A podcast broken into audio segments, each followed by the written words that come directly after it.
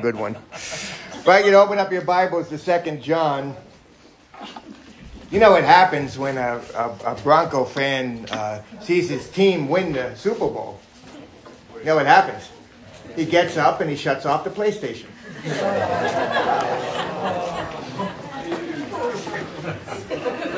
you like that one, huh, Sam? Is that a, okay, got two Sams here. We got a Sam and a Sam right behind him, and a, and a Joe in between them.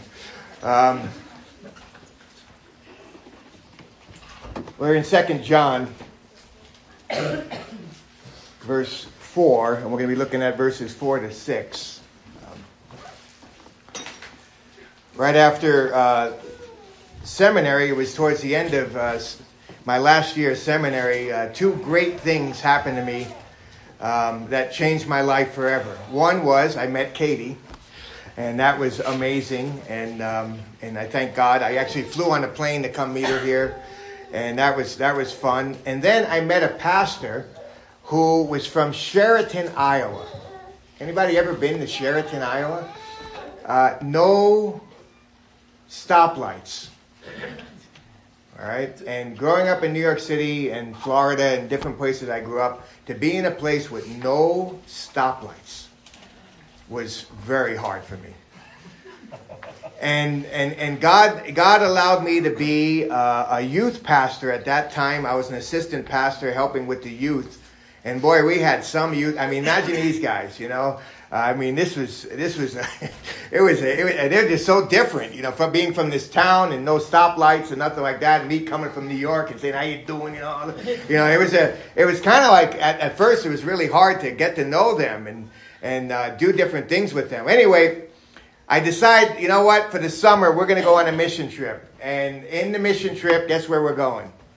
New York City. Amen. We're going to take these Iowans and we're going to get in a car with them. We're going to take them to the promised land.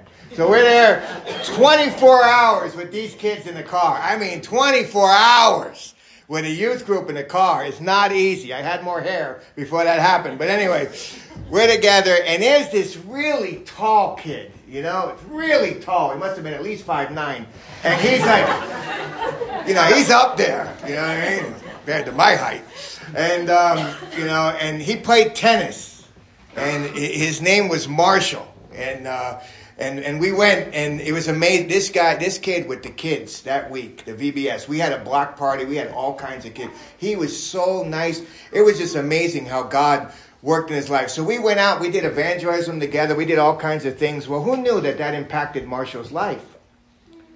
Marshall went off to Bible college. Marshall became a pastor. A few months ago, Marshall writes me. He says, I'm so thankful for the impact you made in my life that continues to this day. I prayed for you and your family. Wow.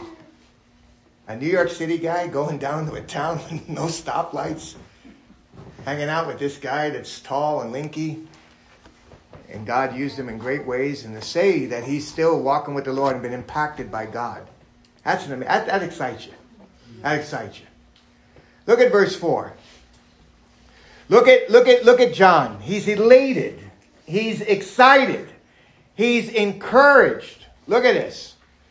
He says, I was very glad to find what? Some of your children walking in truth. What, what he's saying here is somehow John either through, he came across, he saw some of them, or, or he got a letter from some of them, or he got, he got some kind of message from someone else about them. But what he says here in verse 4, I am so excited and, and literally in the Greek, it says this I am so excited that I found out of your children. See, he's realistic. He, he doesn't say all of your children are walking in truth. He's saying, I found out of your children some of them that are walking in truth. In other words, he's excited, but he's also realistic. Because he knows, and you know, that not everybody we talk to, we have an impact in their lives, and all of a sudden they're walking with God for the rest of their lives. How many of us know people that aren't walking with God? Anybody? We all do.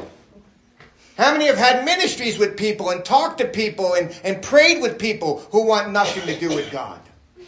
In, in that same youth group that Marshall was in, there was another kid named Brad. Brad had, had he, he struggled with, with girls. In fact, he, he, got a girl pregnant while he was a teenager. And I remember him getting before the church, and I don't know why that all happened, but he got before the church and, and uh, he said, Hey, I'm going to be a daddy. He was just a young kid. I'm going to be a daddy. Pray for me. Never forget that. And then the same Brad made an ultimatum with another girl. He said, You know what? If you don't meet me by the train station at this time, I'm going to kill myself. The girl never showed up, and Brad took his life. Same youth group. Youth group.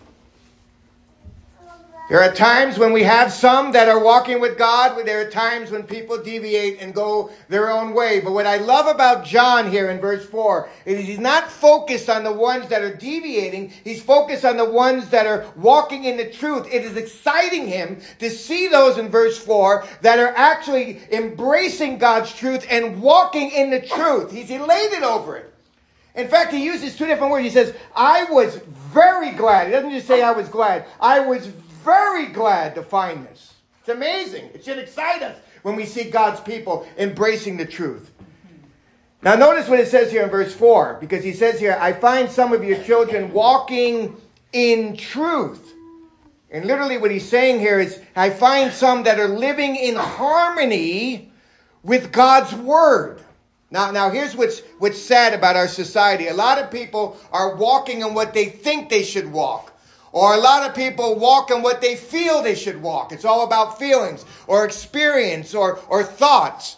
We ought to be walking in God's revelation, in God's truth.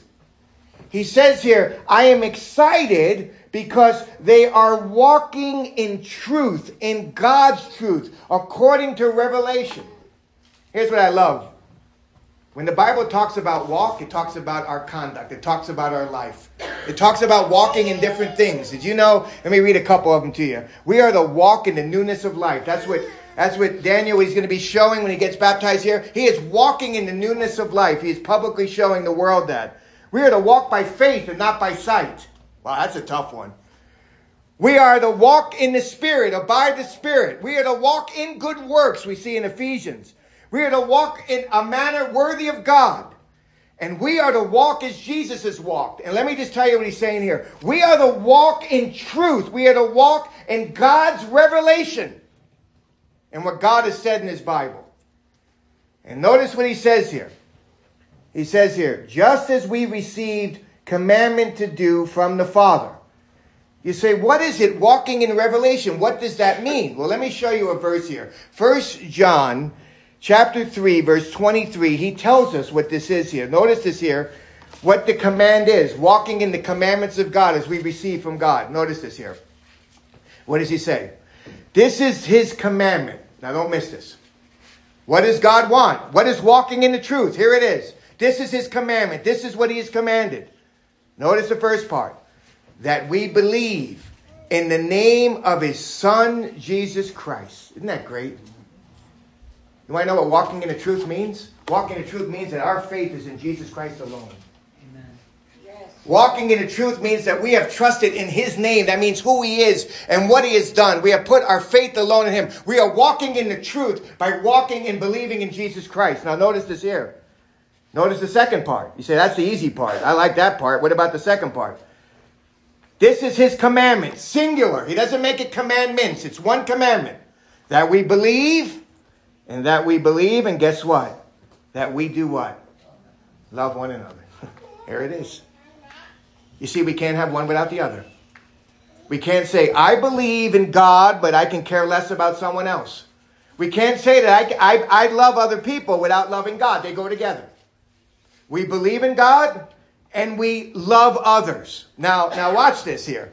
Let's, let's look at verse 5. Look at this. He's saying now, now he changes his tone. He says, You know what? I'm so happy. I'm so excited that I hear that some of you are, are walking in truth, are walking according to God's revelation, that you, you've received a commandment to believe in, in, Jesus and to love others, and you're doing that. Now, he says here in verse 5, I want to ask you something. I'm changing his tone. He said, I'm not, I'm not commanding you. I just want to ask you, dear lady. And he's talking about the church there. And here's what he says. I'm not writing something new. This is not something new. We've, we've seen this before in, in 1 John. We're going to see it again.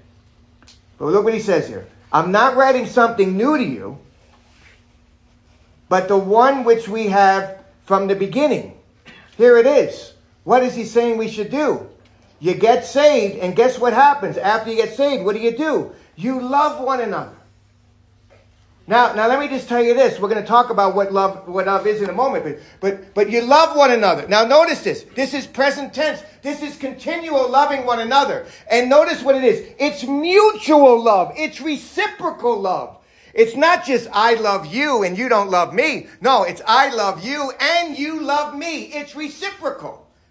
It is loving one another. This is, this is what I love about this church. I, I love how, how, how this is be put in practice all the time. I remember when, when Sarah needed somebody to go there and, and help her, and right away somebody was there helping her. And then Sarah, during the uh, trunk or treat, brought cookies. She's loving back. She's not just getting love, she's loving back. It's reciprocal. But some people say, well, what if I don't like Sarah?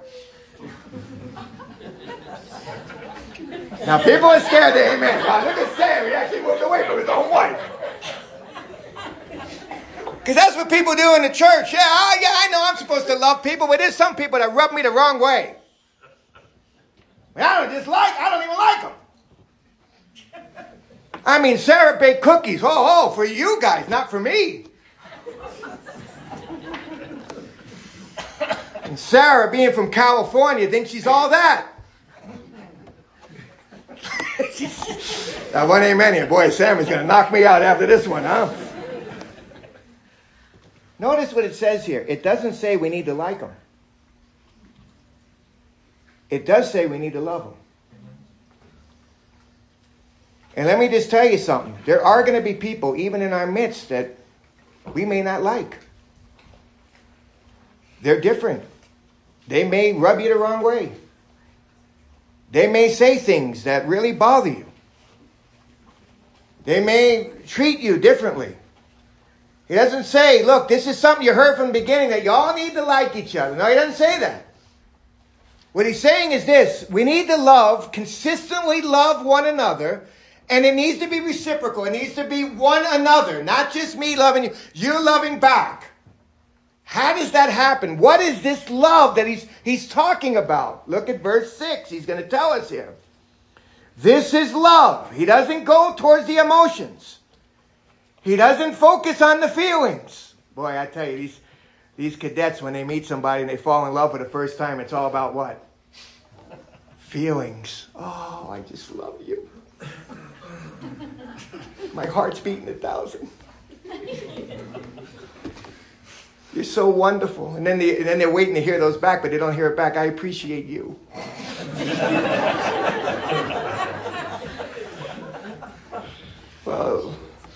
And then you hear those words for the first time from a girl, oh, I love you. And you're like, wow, this is great. And it's all about superficial stuff. Until you get married, then you'll see whether or not there's love. When you're in the car and you're sweating and she's freezing,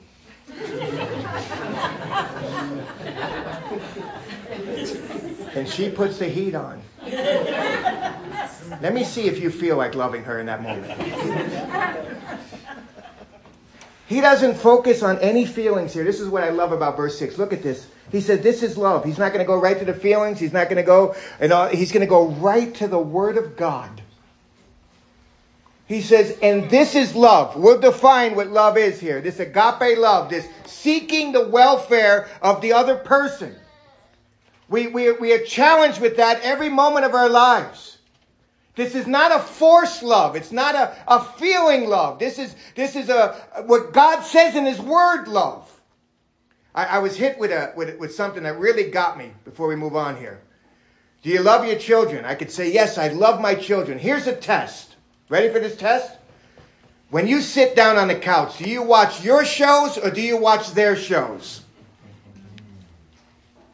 Hmm. That means I gotta make a choice between watching my favorite game shows or How to Train a Dragon.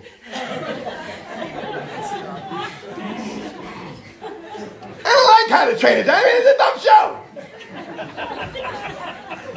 They love it. So who wins? That tells you who you love more.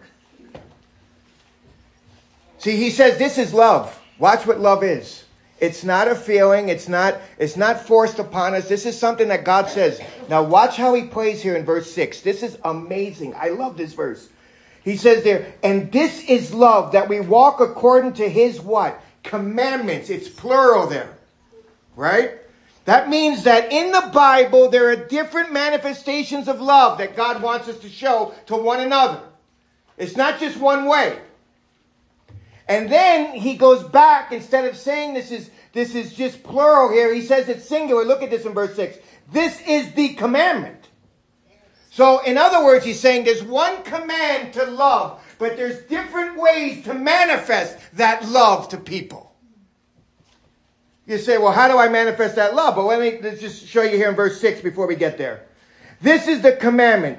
Just as you have heard from the beginning, that you should walk in it. We should be walking in love. Our lives should be characterized by love for one another, for seeking the welfare of the other person, for putting their needs above our needs. But it's not easy. So look what it says here in 1 Thessalonians 5:15. I want to show you something. 1 Thessalonians 5:15. Watch this.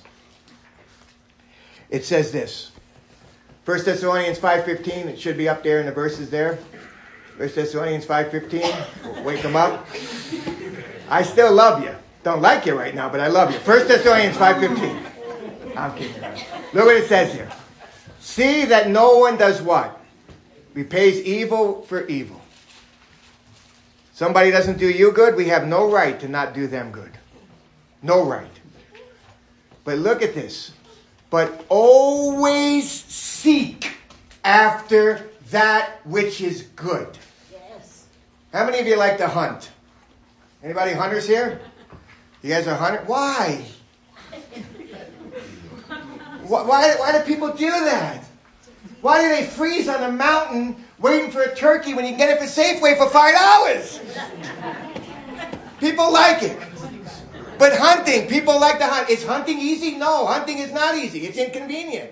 This is what he's saying here. You should be always seeking, always hunting how we can do good for one another. We got to hunt it out. It's sometimes inconvenient. We don't like it. It's sometimes, it really takes us out of our comfort zone. But here's what he's saying. We don't repay evil for evil. We don't live that way. But we go out on a hunt to see how we can love one another. Well, that's not easy. This means we get to, we get to know each other. This means we actually talk to one another. This means we actually greet one another. This means we actually don't just give that response. How you doing today? Fine. This means we open our hearts to one another. This means we are genuine and authentic with one another. And this means when we hear a need, we meet that need. We hunt after it. What's going on in their lives? How can I help them? What, what, what are they struggling with? What's their burdens in their life? How can I pray for them? What's going on? We're at all different stages of life, all different things that people are going through right here in our midst. And so we hunt and we get to know what's going on. And then not only do we hunt, we meet that need once we see it. And you know what we do it for? One another. And guess what? For all people. It doesn't just stop in this building. We hunt after everyone. What's their needs? What's the community's needs? What's the high school's needs? What's, what's, what's at the airport? What are their needs? What are their needs? We hunt. We go after it. You say, Jeremy, show me a few things in the Bible that would help me to understand people's needs. Thank you. I'm going to show you about a hundred right now. Um, actually, now I'll show you a few here. Look at this here. You want to see some needs here? Look at this here. Next verse. live, live in harmony with one another. You know what a need is here? We are to be the same mind toward one another. We are to be the same mind and not to be haughty in mind. You know what it's saying there? We ought not to think that we're God's gift to the world. We ought to, uh, ought to be able to relate to one another, and pride gets in that way because we think that we are better than other people. We are not. We are saved by the grace of God. And the moment we think that we're up here and people are down here and they don't deserve my love, you missed it. Because we don't deserve the very love of God. So we live in what? Harmony with one another, knowing and, and, outdoing them in honor. It's amazing what it says here. Don't be wise in your own eyes or estimation. Don't be wise, but associate with those who are lowly. Look at this next one here. You know how we can we can hunt for each one, we can bear one another's burdens, we can care for one another. I love this. Be the next verse here. When I was yesterday doing the baptismal and getting that all ready. Caleb came out of the car and said, Can I help you? Is there any way I can help you? Look at this here. Then the next verse here, it says, We are to, to serve one another. That's a way to love one another. We use the gifts that God has given to us to serve one another. We, we, we see a need, we meet a need. We want to serve one another. We're free in Christ, so let's serve one another. Let's look at this next one. Encourage and lift up one another. Somehow these got out of order here, but the next one here, encourage. There we go. Therefore, encourage one another and build one another up, just as you are doing. You know what he's saying there? Do you get discouraged? You better believe it. Do we get? Do we feel defeated at times? You better believe it. What should we do? We should hunt after one another and see how we can lift each other up. And then this one, the easy one here that people say all the time is the next one is to pray for one another. Therefore, confess your sins to one another and to pray for one another so that you may be healed. The effective prayer of a righteous man can accomplish much. It's amazing what God can do through prayer. This week, while we were at Bob Jones and in a conference there, I got um, a text message from one of my former students that graduated this year from the seminary down in Peru.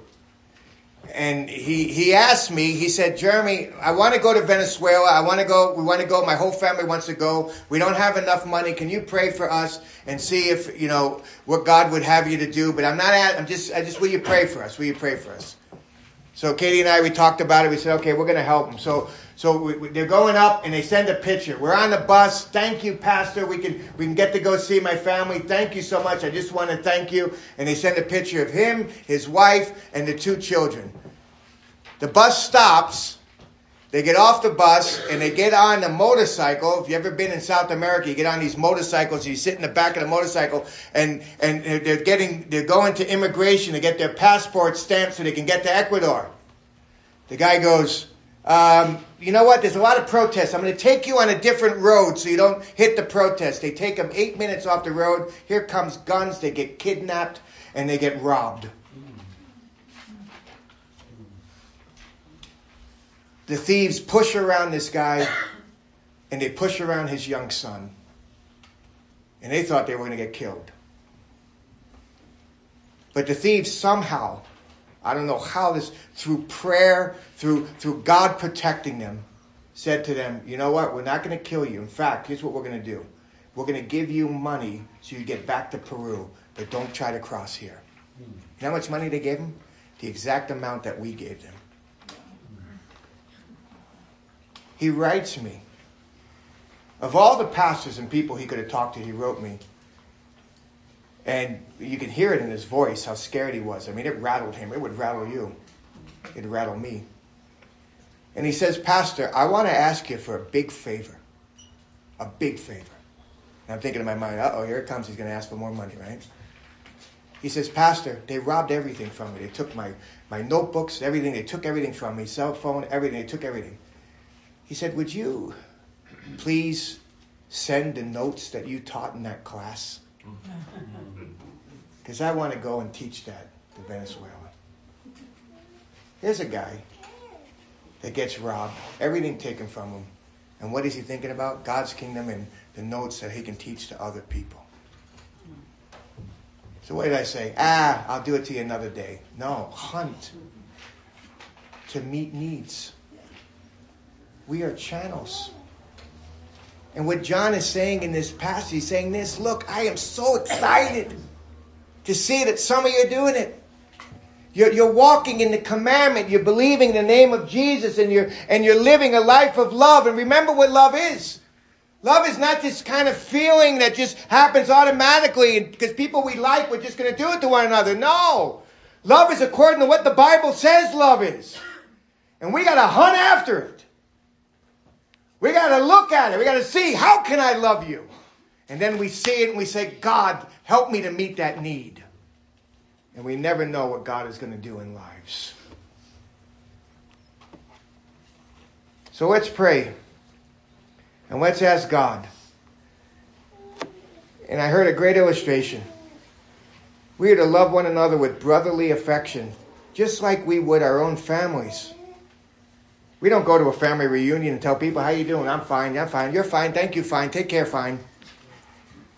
No, we open up our hearts, we talk to them, we love them. That's how we love here. So who are you hunting after? Ask God to use you as an instrument in his hands, and he will. Let's pray.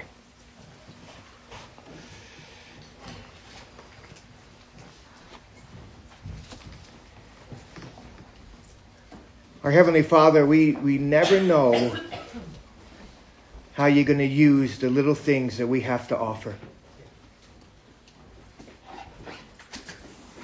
So, God, I pray that you would help us to go on a hunt and to be intentional with one another and to ask one another, How can I pray for you? What are your needs? How can I be here for you? Not everyone wants that. There's some that reject it, some that tell us, I'm okay, pray for someone else, go help someone else, I got it all taken care of. But Lord, I pray that you would help us to be instruments in your hands and to really put this into practice. We have heard it over and over how we should love one another. But God, are we loving according to what the Bible says love is? It's not a feeling, it is seeking after the welfare of others and putting their needs above our needs. So help us to be that. We love you and we praise you and we thank you for your wonderful word. Be glorified now as we're about to do a baptism. And God, I pray that you receive all the glory in Jesus' name. Amen. Right, we'll sing the last song and then we'll shoot out of here.